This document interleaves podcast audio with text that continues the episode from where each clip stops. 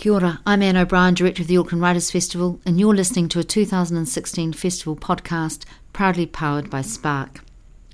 The lofty Australian Peter Garrett has strode many a stage, whether as frontsman for the band Midnight Oil, Labour Party minister, or environmental and social justice campaigner.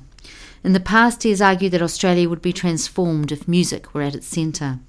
His memoir, Big Blue Sky, provides the starting point for a conversation with Greenpeace Executive Director Russell Norman about more personal transformations, staying staunch, in the morass of Australian politics. We hope you enjoy this session. Tēnā koutou katoa. Uh, thank you very much uh, for coming along today. Uh, my name is Russell Norman. Uh, I'm the Executive Director of Greenpeace Aotearoa. Uh, and our special guest today is Peter Garrett, uh, who's published a new book your first book.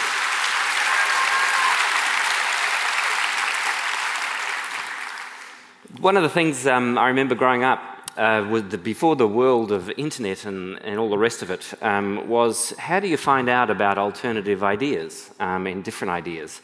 And one of the ways you find out uh, back then and still now, but particularly back then, uh, was through popular culture and music.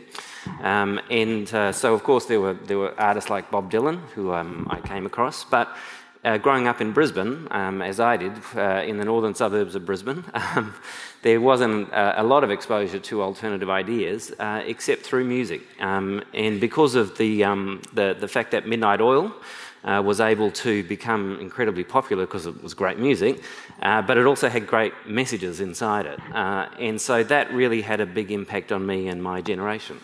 Um, and the fact that you were able to, um, that, that, that, that, Midnight Oil was able to influence, I think, the, the consciousness um, of, of, a generation of people, I think, um, was a, a, lasting legacy of all of that work. So, Peter Garrett, of course, is the, the former front person for Midnight Oil, uh, former Minister for the Environment, Minister for Education um, an environmental activist, former president of the Australian Conservation Foundation, and I didn't know this until, um, until I was doing the research for this, uh, had been on the board of Greenpeace International um, for a couple of years as well. Um, so there's, there's, quite a lot of connections.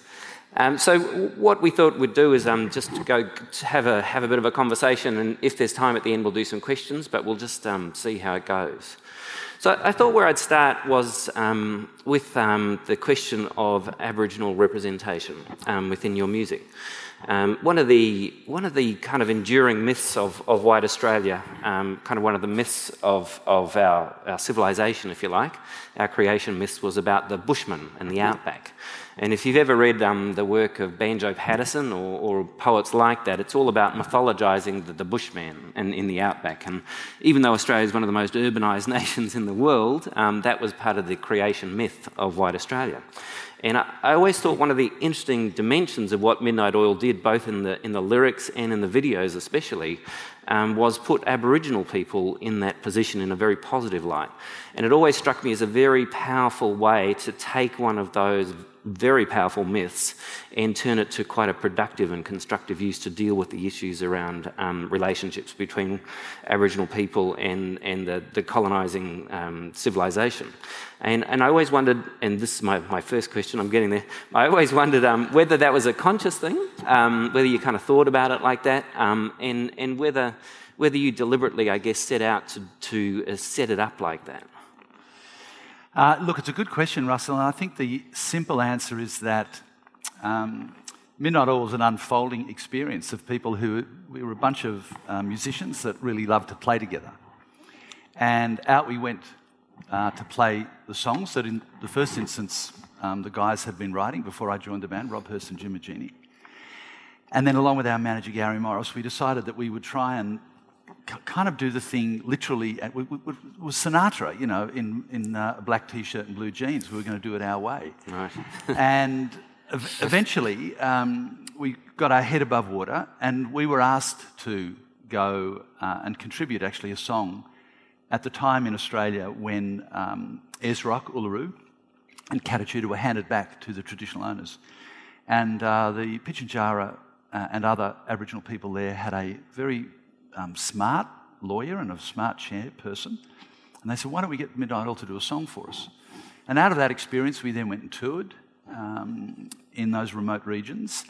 And we built a relationship with people that we didn't know that well. And I grew up in, uh, well, many of you will know Sydney. It's not, not unlike Auckland, really. And I grew up in the northern suburbs of, of Sydney.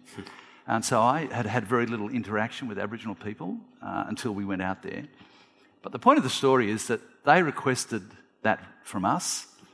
And then when we decided that the experience that we'd had was so rich, so deep, and so confronting, that it was very likely that as songwriters and performers we'd carried into something else, we were, I guess, mindful of not so much seeking permission, but really just sharing the fact that this was where we were heading, what we wanted to do with some of the people that we'd met, so that we felt like we were standing on reasonably firm ground. Because the history of um, white folk appropriating Indigenous culture and furthering their own careers, it still goes on, yeah. and we were pretty mindful of that.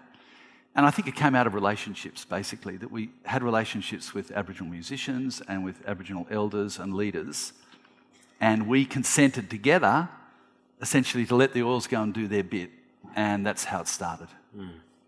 And so that goes to the um, goes to the issue about the kind of the use of the first person in songs like "Beds Are Burning" and the, the song about Uluru, um, whereby you had a bunch of white musicians, um, and in "Beds Are Burning" there's kind of like there's a first person narrative as if from an Aboriginal perspective as well as from a then there's another narrative, another voice comes in which is from a European perspective, which says you know we've got to hand it back um, and, but the first person Aboriginal perspective is, is you know, how can we uh, how can we sing while our beds are burning or dance while our beds are burning, right?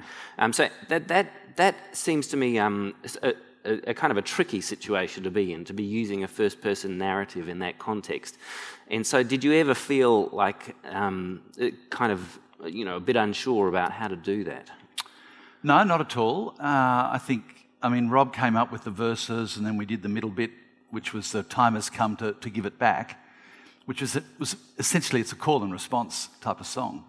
And then you wrap it again with a chorus, which is actually a shared chorus because one of the things that we believed very strongly and Aboriginal people that we had interacted with believed very strongly as well was that we, re- we really were partners in the future of Australia. It meant recognising and understanding the prior occupation and ownership of Australia as it was then by Aboriginal people, but historically, we were clearly in the same place at the same time. And so this was a song which was really quite controversial in its day, not from the perspective perhaps that this mm. question is, but more yeah. from the perspective that people were hearing a song about land rights, which had been very, very contentious in Australia on the radio for the first time. Yeah, I mean, it, it, was an incredible song. I mean, the, to hear that song on popular culture, uh, someone saying on popular culture, we've got to give it back, was outrageous. Yeah, at the time it certainly was. Yeah, yeah, yeah it, it, really was. Um, I mean, so maybe now's a good time to talk about the issue about then, because um, because one of one of the other um, uh, one of your other kind of passions, I guess, is about conservation and, and, and the environment movement. Um, so one of the issues that's um, that's come up recently for Greenpeace, inter- interestingly enough, is about the relationship between Indigenous rights and conservation uh, in relation to polar bears with Greenpeace. Um, and, and that's, um, that, that's an issue that you've had something to do with as well. And I just wanted to explore that a little bit about how you match a concern with Indigenous rights um, with a concern about environmental protection, because usually they go together and it's fine. But what about when they don't? Uh, when they don't, uh, I think that um, environment organisations and conservation organisations have an agenda and um, a field of interest which says whether you're, you're Maori or, or white fella, whether you're Aboriginal person or European or whoever you might be, uh, we believe this bit of the environment needs to be protected for the following reasons, and we're going to state it clearly. Um, whatever rights you have, we recognise and respect, but we also uh, are going to essentially disagree perhaps about this particular matter if it's, if it's a conflict situation. But underneath that, I think, sits something which is much more important and necessary, and that is the question of well, if you're contesting um, Indigenous people's rights to, say, for example, exploit a resource on the basis of wanting to protect the environment, and that contestation essentially potentially denies them livelihood or economic self sufficiency, then you've got to come up with some pretty good alternatives and be prepared to work with them, work with government, work with business, whatever, to ensure that that happens. So in those situations, you're right, it is difficult for conservation organisations because the ACF that I was president for uh, a number of years in Australia had a very strong relationship with Aboriginal people because of the important campaigns for places like Kakadu National Park, which some people in here will know about, and, and Ayers Rock and Uluru, both places where Ag- Aboriginal occupation never ceased. You know, so um, the relationships have always been strong, but I think you've got to call it as you see it, respectfully, and also be very clear about questions of economic self sufficiency and providing alternative models of development which don't see um, areas of the environment degraded any more than they need be. Mm.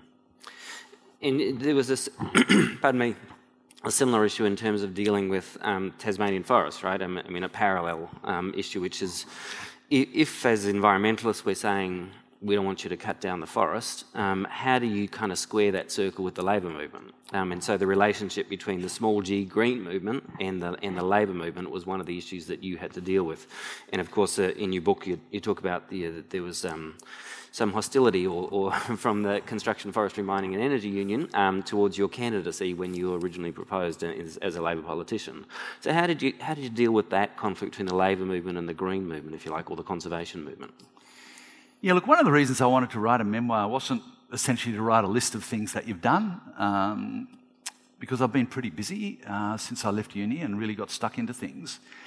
It, it, was more to describe an experience which was a little bit unlike experiences that other people have when you sit in a certain career path and you make your way through it, whatever it is that you do, and you have intimate exchanges and intensities and ups and downs, and you have great times and terrible times, and you try and get that in writing. And I think anybody here, and certainly the writers that you've been listening to, obviously are skillful at doing it, but when I was writing it, I thought to myself, it's actually not that hard to write about you know, your first 15 or 20 years. I reckon most people in the room being lovers of literature, uh, I'm guessing would probably have, if they had the time, they could probably make a pretty good shot of it. The memories are really intense, and the colours are rich, and it's a fascinating time for you because it makes you who you are. But what you're describing, and what I do also write about in the memoir, is when I entered formal um, politics and sort of essentially came into the mainstream there.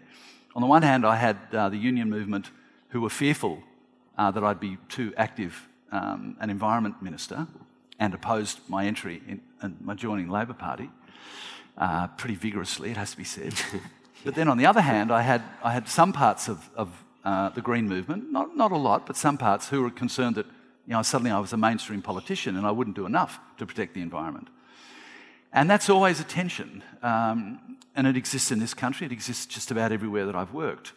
And it's a very interesting thing to work through in politics because politics essentially will be a compromise. You're never going to satisfy people here and the people there necessarily when you're trying to solve a problem where they've been at loggerheads, excuse the pun, for so long. Mm. And believe me, in Tasmania, they had been at loggerheads yeah, yeah. for a long time.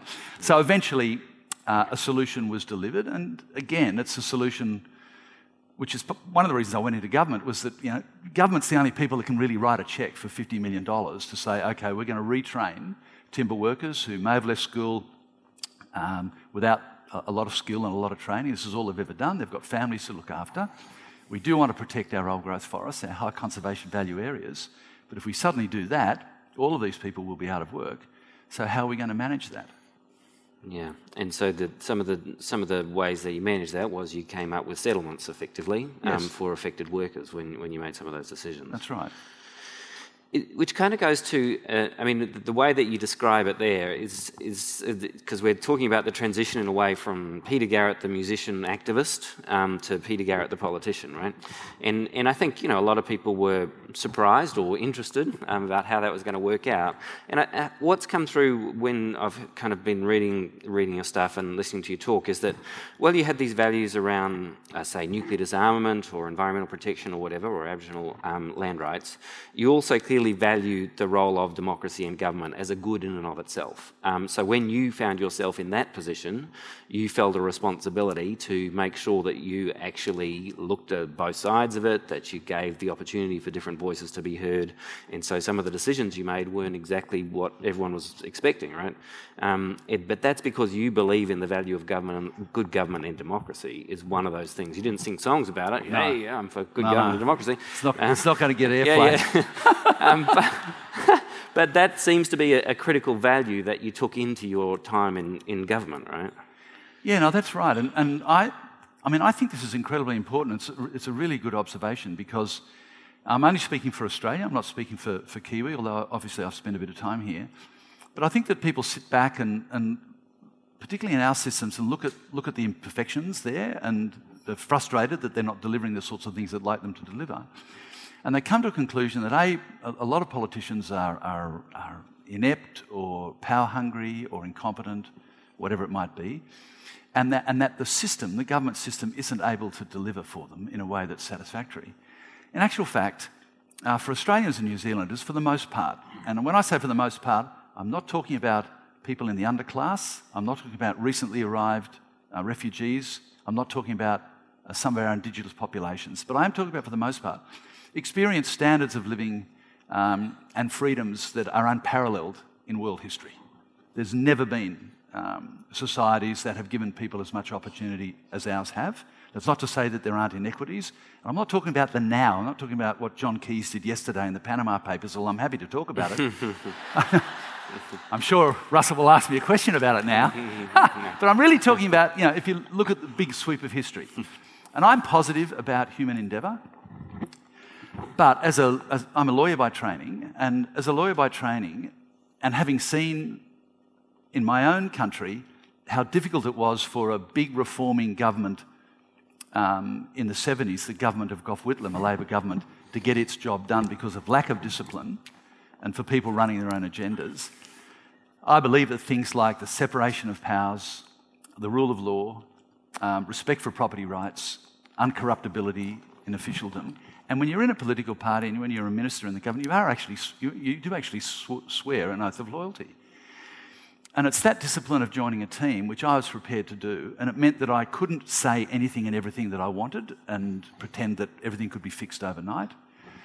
I could certainly make strong arguments in the cabinet room, in the party room, and with my colleagues about those things. So my values didn't change. I lost some debates. I, did, I was on the losing side of some debates in cabinet.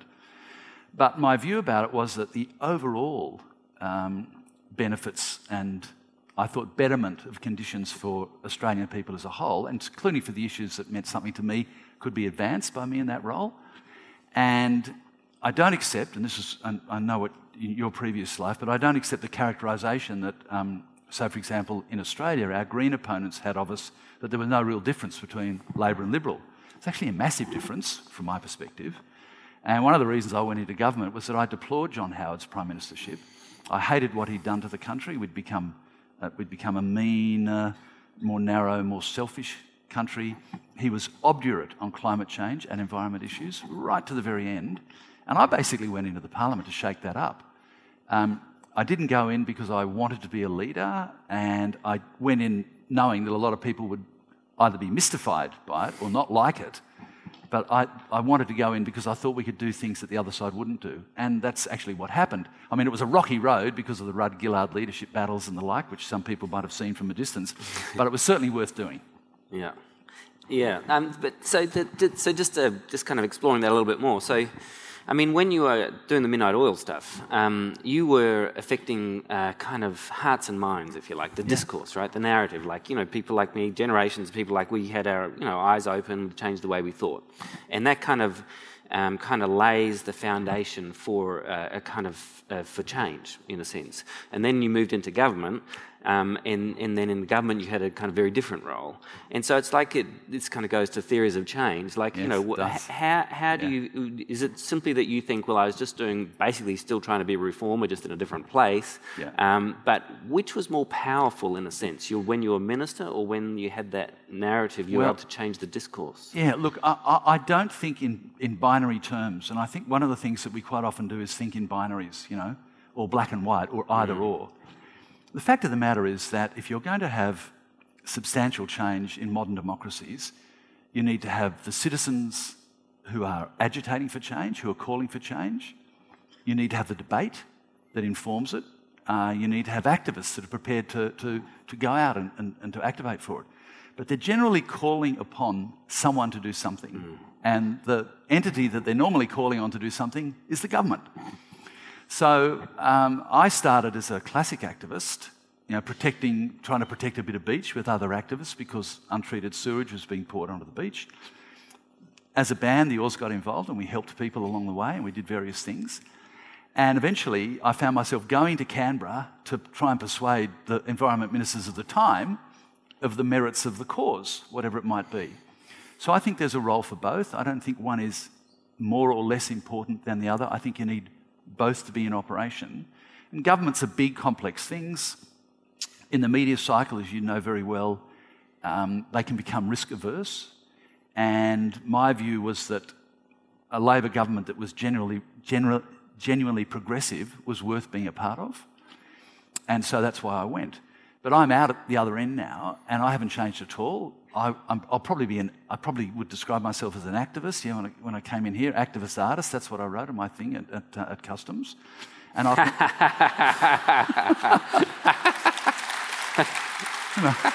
Did you? Yeah. and, and I think I'll continue to do it. I think I might start doing that. Yeah, that's a good idea. Not the artist bit, I don't really do it. Yeah. Um, so, okay, then. So here's a challenge for you. Like, um, if, if, you think about, you know, what are the what are the locations for change? One of them is civil society, and you, yeah. you know, whether it's as a muso or, or an NGO, a leader of an NGO like the Australian Conservation Foundation. Another one is government. Um, another site for contestation and, and, change is business. Yes. Right. And so, would you consider, in the right circumstances, um, uh, to be active in that space? Yeah, I think my answer is yes. I, am I love new experiences. I really like exploring different things, and I like challenging myself. So, of course, I would. Um, I, I, see change in, in, this way. I think you're right in those things that you've identified, but I think there's a bigger and more important change that has to happen, and that's the change of heart. I think it was Tolstoy that said, You know, I met a lot of people that wanted to change the world, but I hadn't met that many that wanted to change their bad behaviour. uh, you know? and, yeah, guilty. but, but, but I do think that's a part of it because we've got the mechanisms at our disposal.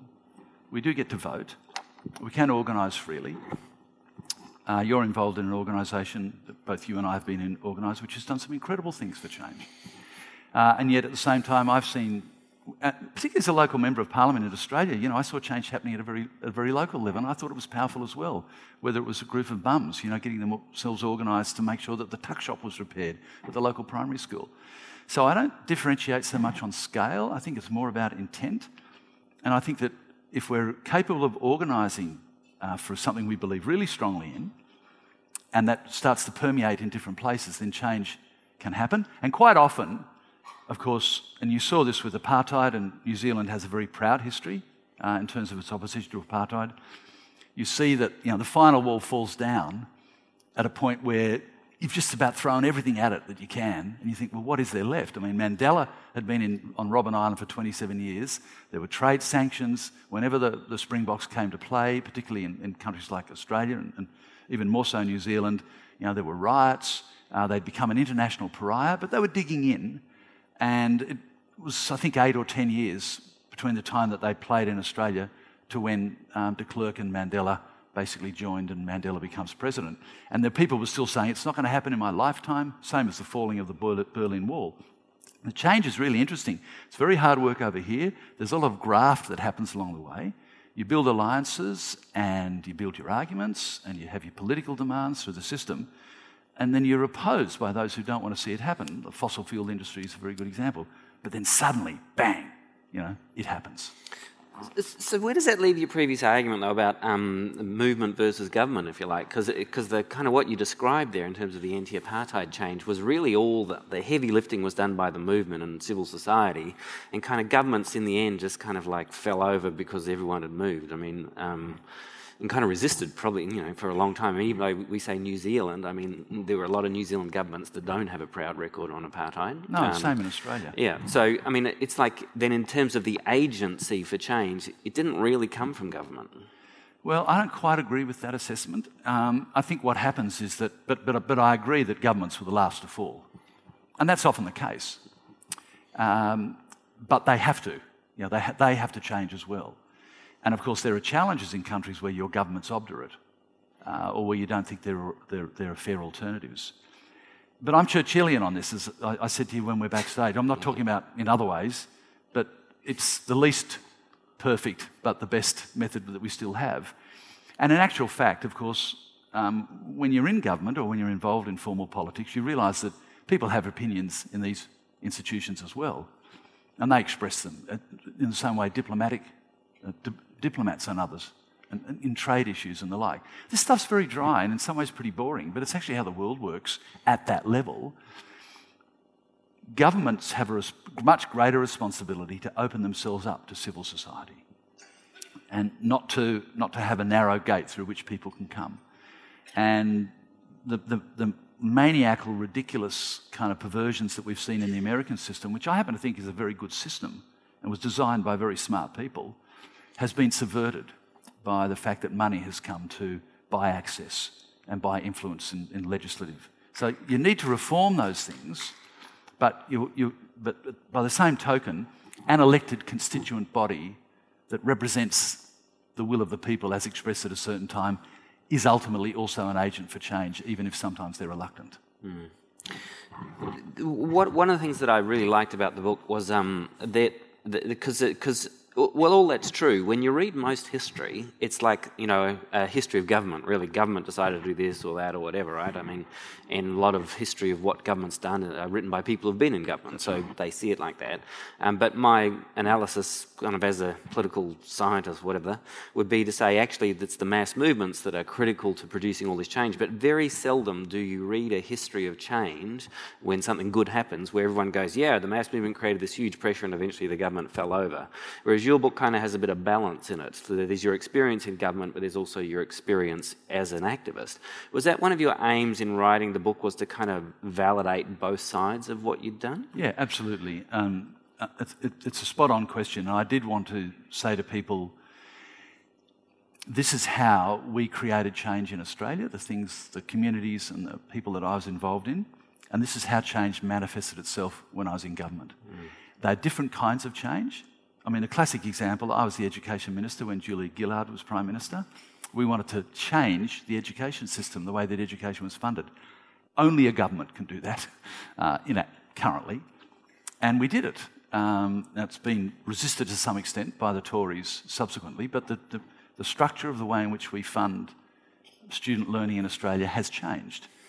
Now, the teachers' unions and academics and parents' organisations and things were incredibly important in that. I mean, they really were, were behind um, government and, and, the Prime Minister himself trying to make that happen, mm. but governments can only make it happen. On the other hand, take something like um, campaigns around preserving and protecting a piece of important biodiversity. Governments don't want to know about it. they don't want the agitation. That you know, they'll they'll run a mile around those things. Mm. Uh, and so you really need people out there to get involved in it. So it's not, again, it's not an either or proposition, it's both. Yeah, okay. Um, just to just to get into Gonski then, because uh, you know, for people don't know that there's this amazing um, the, the, reform that was introduced that when you were the minister, Julia started, Julia Gillard um, started it, and then you picked it up and, and followed it through and finally got it implemented. And it's called the Gonski reform, um, which always sounded really strange to me. It's like, oh, whatever, because um, someone wrote a report called Gonski, right? Um, and, and so that this is, I think, a very interesting comparison between Australia and New Zealand. When I was growing up in Australia, everyone went to the same schools, pretty much. Um, there was a private school network, but it wasn't huge. By the time my brothers and sisters sent their kids to school, basically middle class people didn't go near public education anymore. It was over. And so you had a complete two, two, two tier system. And I don't think New Zealand has got to that extent. Um, it's always a risk, but it hasn't got there.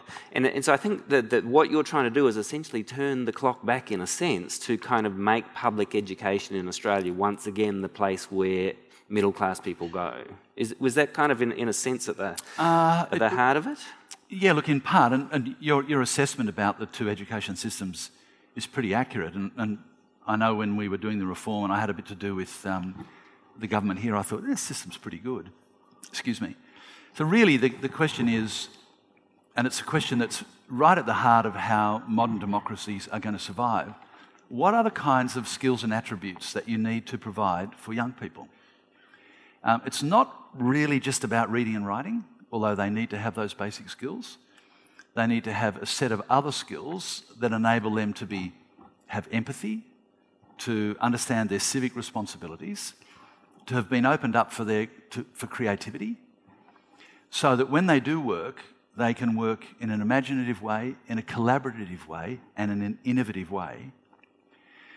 And our school system in Australia, as well as being bifurcated, with a lot of people sending their kids to private schools, particularly at the secondary level, had our kids not being able to read and write well, but also not having this other range of skills and developing this range of skills. The example that's often given is Finland, uh, whose kids perform very well in tests, but also has remodeled itself as a nation where education's at the heart of what they do. But of course, it didn't happen overnight in Finland. You know, they decided it after the scarring experience of World War II. And the Russian bear had been right there, and they thought, wow, you know, we are, we are a vulnerable nation. How do we deal with that vulnerability? We make sure that education becomes literally a national priority for us. And here, the question is that no child, no matter what their background or their upbringing, should be denied that opportunity to be well educated, which, of course, is what happens in a private system where the money is. So we're all on the bell curve. Some of us are super bright and smart and capable academically here, and others sit along there. We've all got a different range of other skills. But every child along the bell curve should get the same application of resources and teaching skill. But in Australia, we were losing about a third of our kids because they weren't getting it. So that was at the heart of the reform. It did have a funny name. uh, and interestingly for me, I had very little to do with education before. I thought I was going to be the environment minister, and then I thought I was going to get the boot, you know. Um, and the next thing I knew, I, I had that position. And as uh, for some of you who might have come to the opening event uh, where we had our presentations with the other writers, of course, in the background, and I write about it a bit in the book, it's not all about politics, by the way, was um, Mr. Rudd challenging um, Julia Gillard again at the very time that we were trying to get all these education reforms and the bills through the parliament, mm. uh, and we made it by 24 hours. Yeah, yeah. yeah. One of the kind of so, so, yeah, that was an amazing piece of the book. It's like yeah, it's like the, the, the, you could see the door was coming down, oh, and you kind of just got through right at the end. Well, honestly, I cannot tell you because um, I, most of my staff in my education portfolio were women, and uh, so we had a women. We had we, the, Quentin Bryce was the governor general.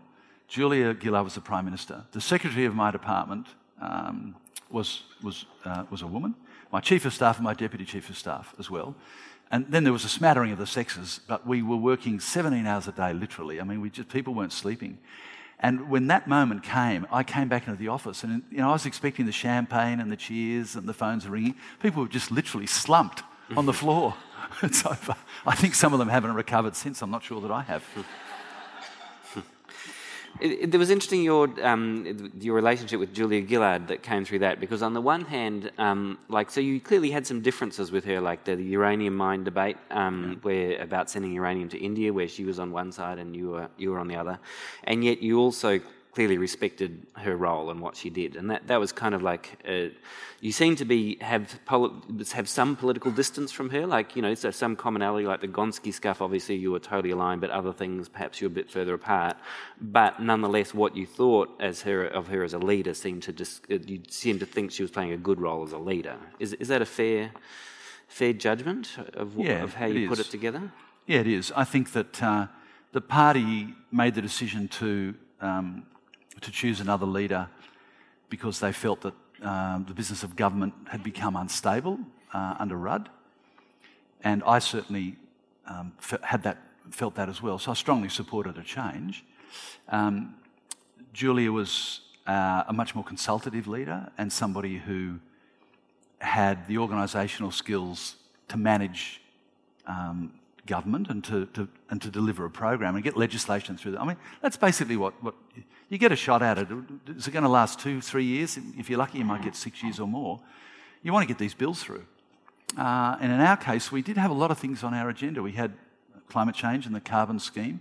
We had a national disability insurance scheme. We don't, I'm not quite sure how that works here, but we, a lot of um, terrible problems for families with kids with, on the autism spectrum and the like, getting them into the school system. An NBN broadband network uh, and a range of other things, but they're pretty big reforms, structural reforms, and we were really at sea with some of them in the first term.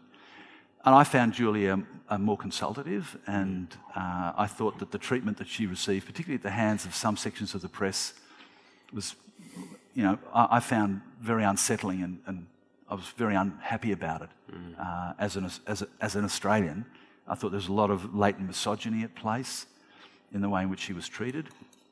And uh, no, it's true. And I mean, I, you know, I saw it firsthand what it's like for someone who had to get up at six o'clock in the morning, and you know, the, the newspapers and the morning talk shows are already screaming for blood. And I never saw her wilt under pressure. You know, she, she was always gracious and composed. Um, and I thought she served the country and the party incredibly well. Mm.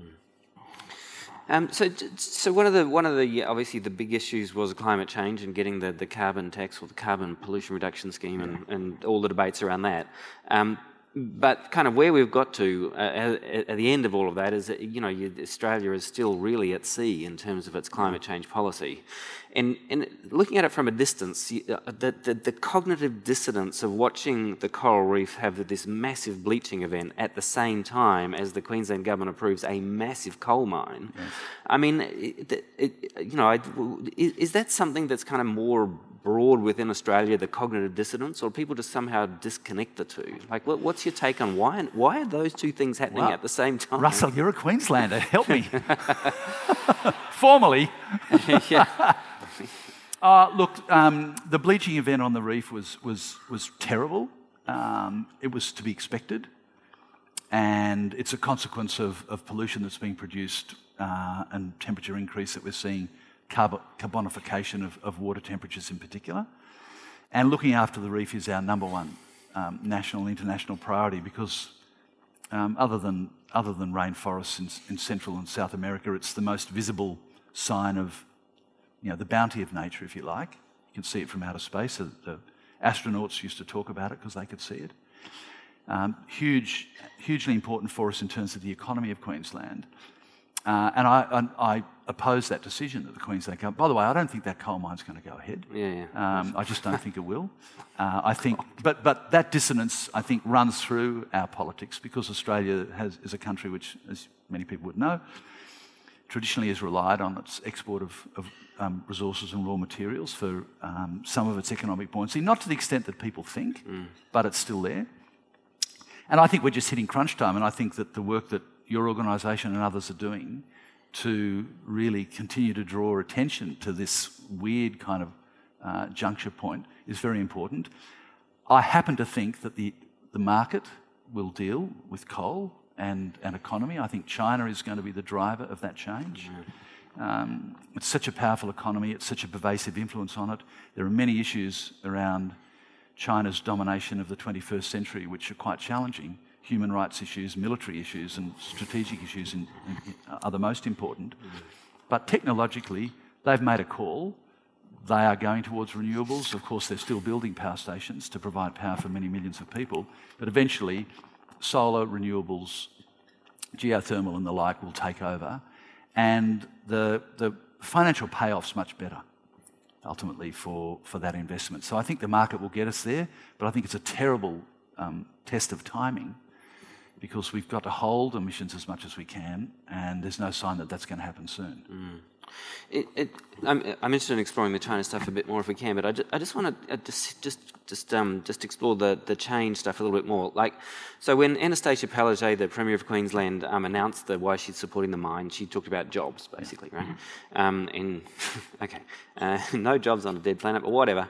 Um, it, and, and, one of the ways that we've tried to counter that in the small g green movement and, and conservationists more generally is we've said all the economic arguments in favour of renewables and all the rest yes, of it. That's Right. Um, and, and, you know, we've been pretty active and a lot of people yes. have been promoting all of the economics around sustainability. Um, but is it, have we got the, the wrong end of the stick in a sense? Like, actually, should we have been promoting the kind of the ethics, the values, and, and like actually not tried to have the fight on the economics and the jobs?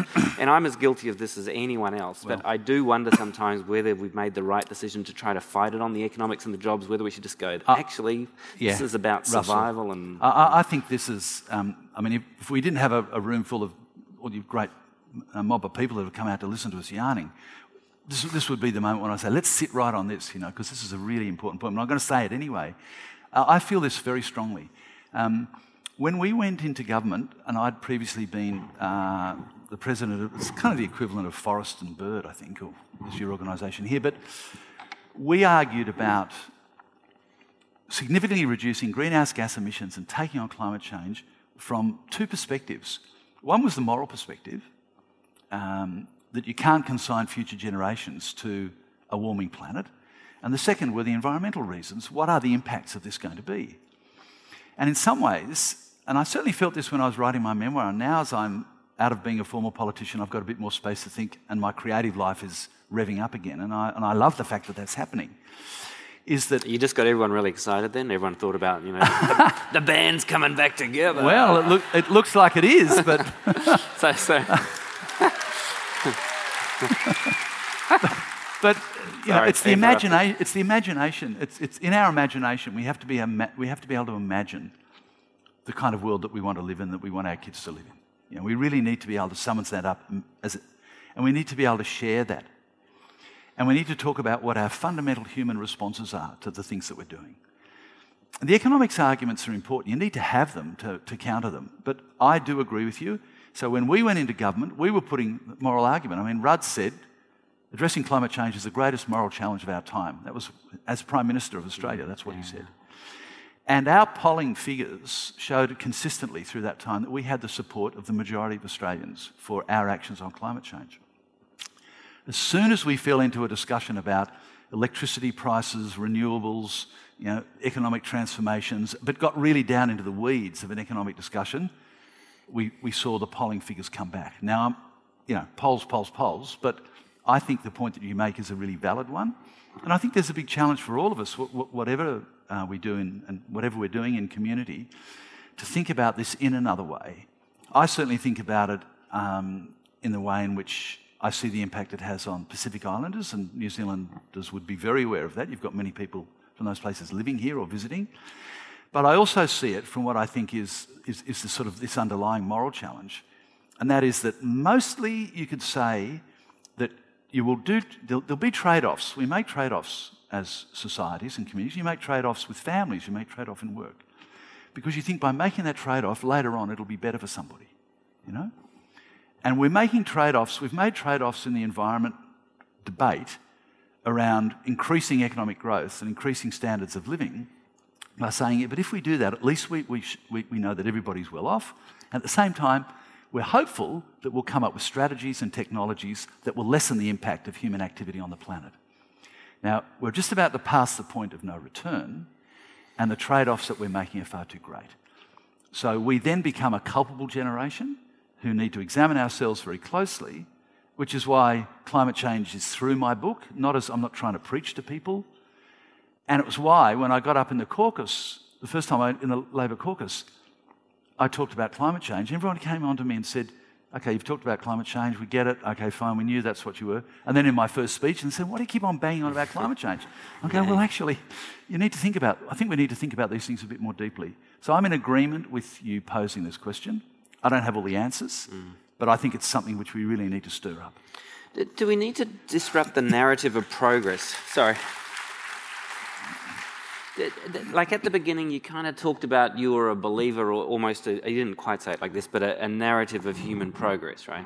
Yeah. Um, and and is, is, is that, which is essentially a, you know, a pretty anthropocentric kind of a view, which is fine. Um, but it, but it, is, that, is that one of the uh, problems itself? Is, is that anthropocentrism? If we're going to solve this thing, do we need to see ourselves as a small part of a big thing rather than this kind of all, you know, this thing which has, you know, got this kind of uh, this trajectory of human human progress and all the rest of it. Is that what we need to change in terms of our mindsets? It, it can't be solved by a kind of um, a smaller argument. It has to be a, a, bigger way of seeing it. I don't know. Uh, I think it does. Um, I don't subscribe to, I think, the view that is put by some philosophers and thinkers um, about humans and that humans essentially are so all dominating that they are capable only of doing harm until they rethink what they're doing. Uh, I think that there's much that we can be proud of in human history, and I think that l- let's jump across to considering the things of great beauty um, or um, great historical moments, gr- great acts of bravery, great literature, you know, the, the, the wonderful things that humans are capable of. And then at the same time, we can look at you know, Auschwitz and Treblinka, and we go, how do we reconcile this within one species? You know, how, how's the species capable of these two things? And I think part of the answer is that um, we, we are much more communicative, formulating, thinking, articulating, and also very capable of constructing arguments to defend our position species than, than, than any other. And we are all dominating and all pervasive on the planet. So, yes, we do in part have to rethink some of our central myths and creation myths. I think that's true, or at least re understand them in the light of where we are now. But I think we just have to take responsibility, you know, and it's that ethical position of taking responsibility that makes the difference. So the people who got the vote for women were women that went out and chained themselves to the steps of, of Parliament House, who were prepared to go to jail. The people who stopped apartheid were the ones who stepped out first. And you're in that tradition, your organisation. There'll be people in this room who are as well. Now, um, I don't think it means saying humans you know, are hopeless and they can't do it. I think it means saying, look at what we've been able to do in the past, we just need to do some of it better. Mm. It's a very um, uh, enlightenment uh, kind of man position, right? I mean, or the enlightenment position that you're kind of arguing, because yes. you, you, are essentially arguing that this thing, that the, the kind of tools that the enlightenment, you know, has given us, um, which can be so destructive, um, can also be the tools of solutions. And, Absolutely. And, and that's it, and that's the kind of fundamental optimism that you have in your book, Correct. as well as like, and that, that's your optimistic view of the world. That's right. And and uh, I'm not. I, I, Foucault, I could, you know, I'll put him in the bin. Foucault, know? put Foucault in the bin. In the bin. Yeah, he's, he's in. Any defenders of Foucault here? um, the blank slate, you know, this blank slate idea, it's in the bin. Right. Um, the noble savage, it's in the bin. You know, um, positivism, okay. Um, I'm not trying to be facile, but I, but you're right. My interaction with um, with Aboriginal people and Aboriginal communities has been one of the most important learning experiences of my life. And I feel very privileged to have had those insights, uh, and they continue to this time. But what it's enabled, what's given me just a brief um, glimpse into, is the way in which human communities can organise themselves, and including the way Aboriginal people organise themselves prior to the arrival of the Europeans in Australia. And of course, if you asked people there about it's not that we can undo what's happened, but where would they want to be now? They would want to take the best of what they had and the best of what we have. And they would want to bring them together and creatively mould them and then live their lives in that way. And I believe the same. I, I don't accept everything about the Enlightenment was perfect by any stretch of the imagination. But there is a reason why many people want to come to the countries that we live in. There is a reason why Canada, uh, New Zealand, Australia are the, amongst the most highly sought after destinations on the planet. I'm not talking about asylum seekers only. I'm talking about people who queue up, who are prepared to move from the country they live in with their friends, their families, their jobs, their whatevers, to come to another country to live. The reason they want to do that is because the existence of political freedom, of the provision by the state of, of the basics of, of um, education and health and so on and so forth, um, a sense of certainty, a lack of fear that uh, just because they think a certain way, they look a certain way, or they believe in a certain God, they'll be shot or take, taken behind uh, or into a darkened room and beaten up, uh, are, are all but gone. Those things are essentially the fruits of the Enlightenment, and they exist within our political systems imperfectly. And yes, we need to think past it into something better, but that's partly a consequence of my optimism. But, but if you think about the societies which we're most familiar with, so um, Australia, New Zealand, United States, Canada, I mean, I'm sure people here are familiar with many others, um, but those kind of societies, what you've got there is a cross between the Enlightenment and colonisation, right? So you've kind of got these very unusual societies. They're not like European societies because of the experience of colonisation. And, and, and if you were to compare the kind of record on sustainability of, say, Sweden, everyone picks Sweden, right? Ah, Sweden.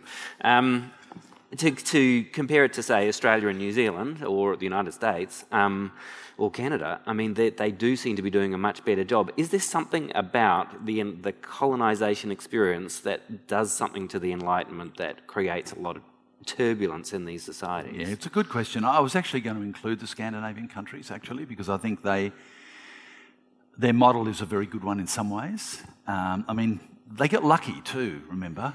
They had some great philosophers they had a couple of wars, which were terrible wars, but which really forced them to think through, you know, what, what, what do we want our, our countries to be like?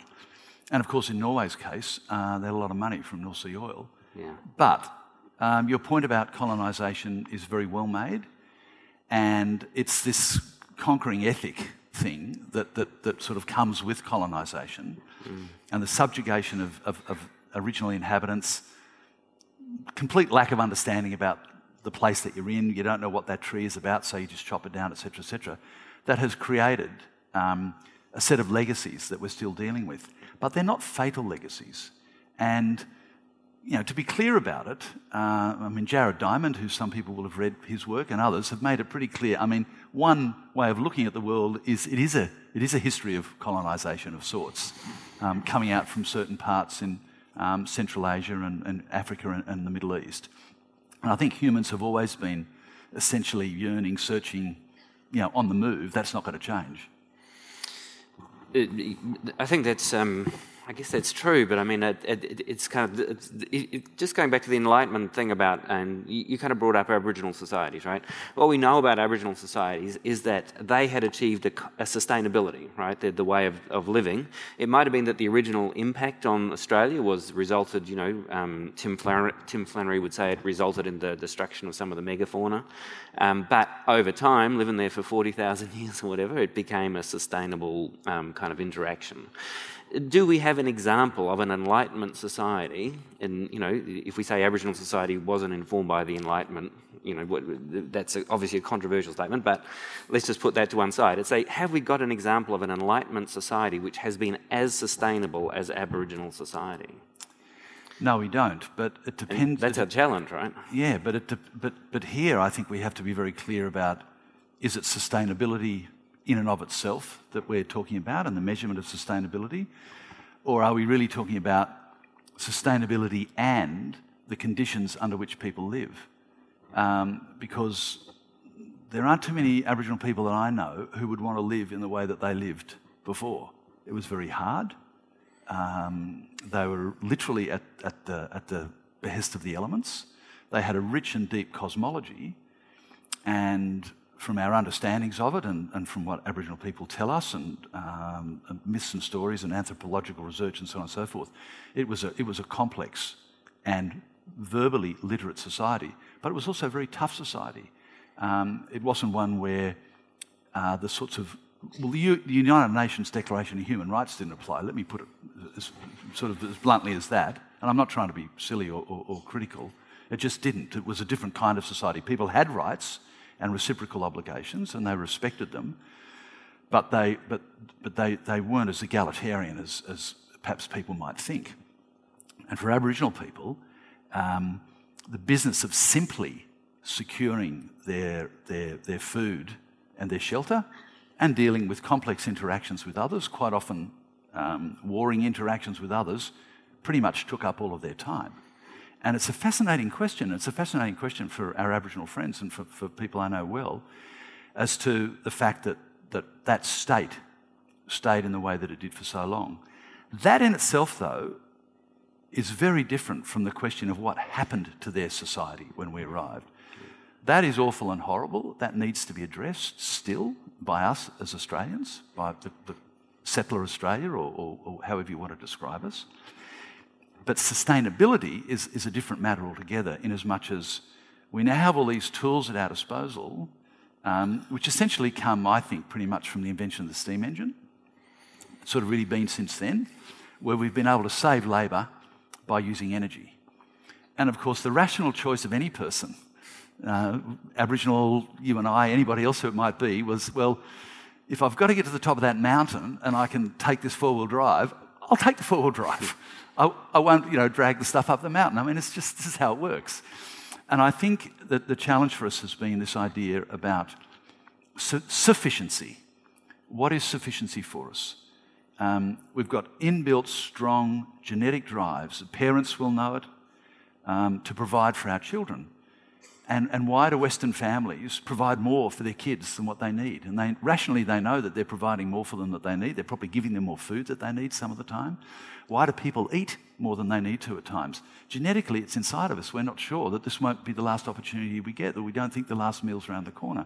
So, our, my own view is um, our, our evolution as a species is lagging behind the technological developments and the ethical necessities that we have to face to reconcile this whole question of using up so much energy at such a speed that we imperil sustainability. Mm. All right, it's um the clock up there says five minutes to go. Um, I've yacked heaps. So um, if there's anyone out there who's got like a burning question, um, this is probably the this is your last chance.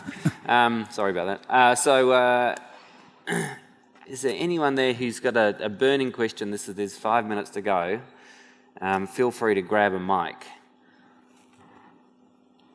If not, well, while that's happening, I've got, I've got, a, I've got a, a slightly lighter hearted question. When you're like doing the midnight oil stuff, right? It was, um, it looked like catharsis, like your behaviour on stage, right? I mean, you were, you know, it was, you know, it was like energetic. You were dancing, you were shouting, you were singing. It was you sweat yeah. like. A, I was having fun. Do you that kind of catharsis that also that experience like there's nothing else almost nothing else that one sees in, in everyday life that's anything like that. No. how did you replace it? Like what happened when you stopped doing it? Well i got itchy feet. Yeah. Um, look i think the thing for me about performance and being a, someone uh, who's worked as a performance artist and who will again is that you've got to learn to switch your brain off uh, and not think about what it is you're doing and maybe not necessarily how silly you look, but for me, it was really much a case of just feeling the music behind me and thinking, I love the sound of this and I'm going to move to it. That became part of the way that Midnight Oil presented itself, but it wasn't self conscious, it wasn't um, articulated or worked out or choreographed, I guess is the word I'm looking for. But it was very cathartic, there's no doubt about it. Uh, so, yeah, I walk around at night a lot. There's a question over here. Yes, hi. Uh, Pete, you're a rock star, right? I think everybody agrees. You know, as a friend of mine from the Hookien would say, you rock your shit. So we've been in the habit of talking about New Zealand as a rock star economy, but for those people that are thinking, you'd have to have rocks in your head to think that we're a rock star economy. But if the government here had an enlightenment and thought, why don't we go and ask Pete how we could organise ourselves better? You know, the operating system's not working for a lot of people, as we all know. So, if that did transpire, what would be your sort of little view of, or we don't have a lot of time, your short view of what the wiring diagram might look like, and what would be the first thing you would do if you were given that opportunity? it's a.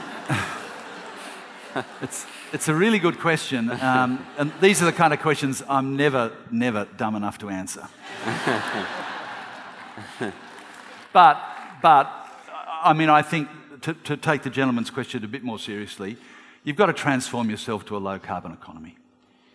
I think that's the most important thing. Yeah.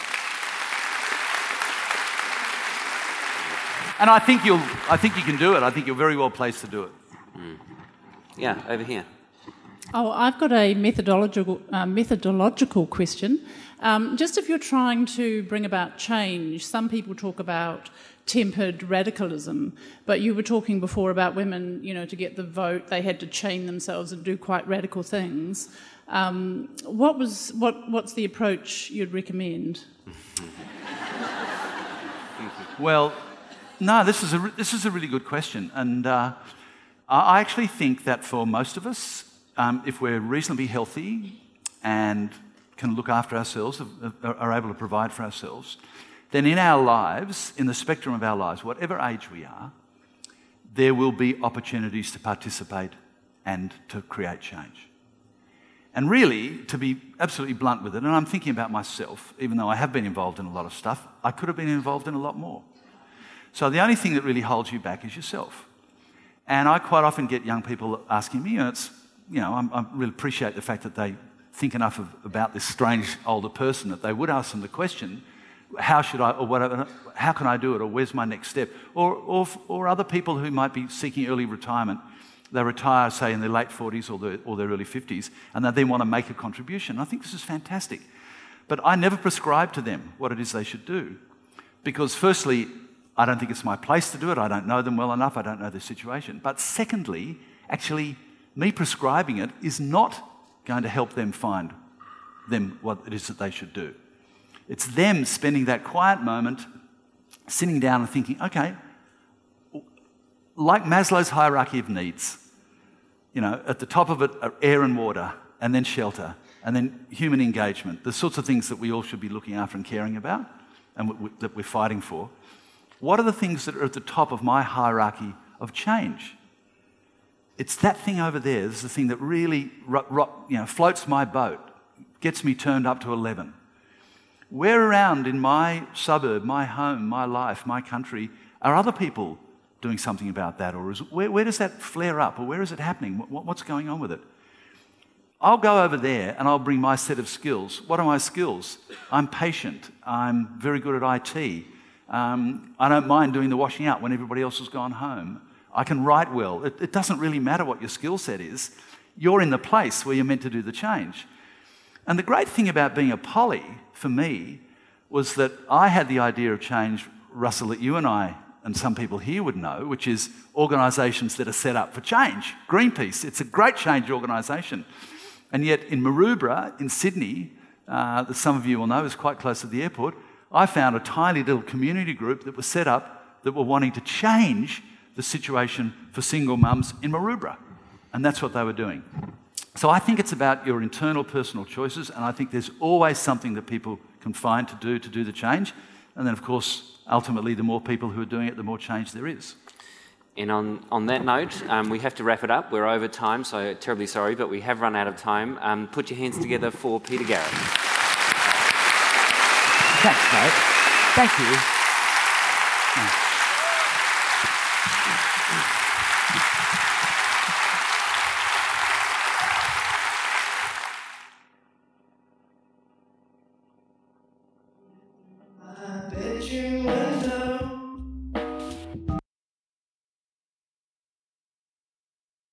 Our 2016 Auckland Writers Festival podcast series is proudly powered by Spark. You can find a range of other talks, interviews, and discussions on iTunes, on SoundCloud, or on our website, writersfestival.co.nz.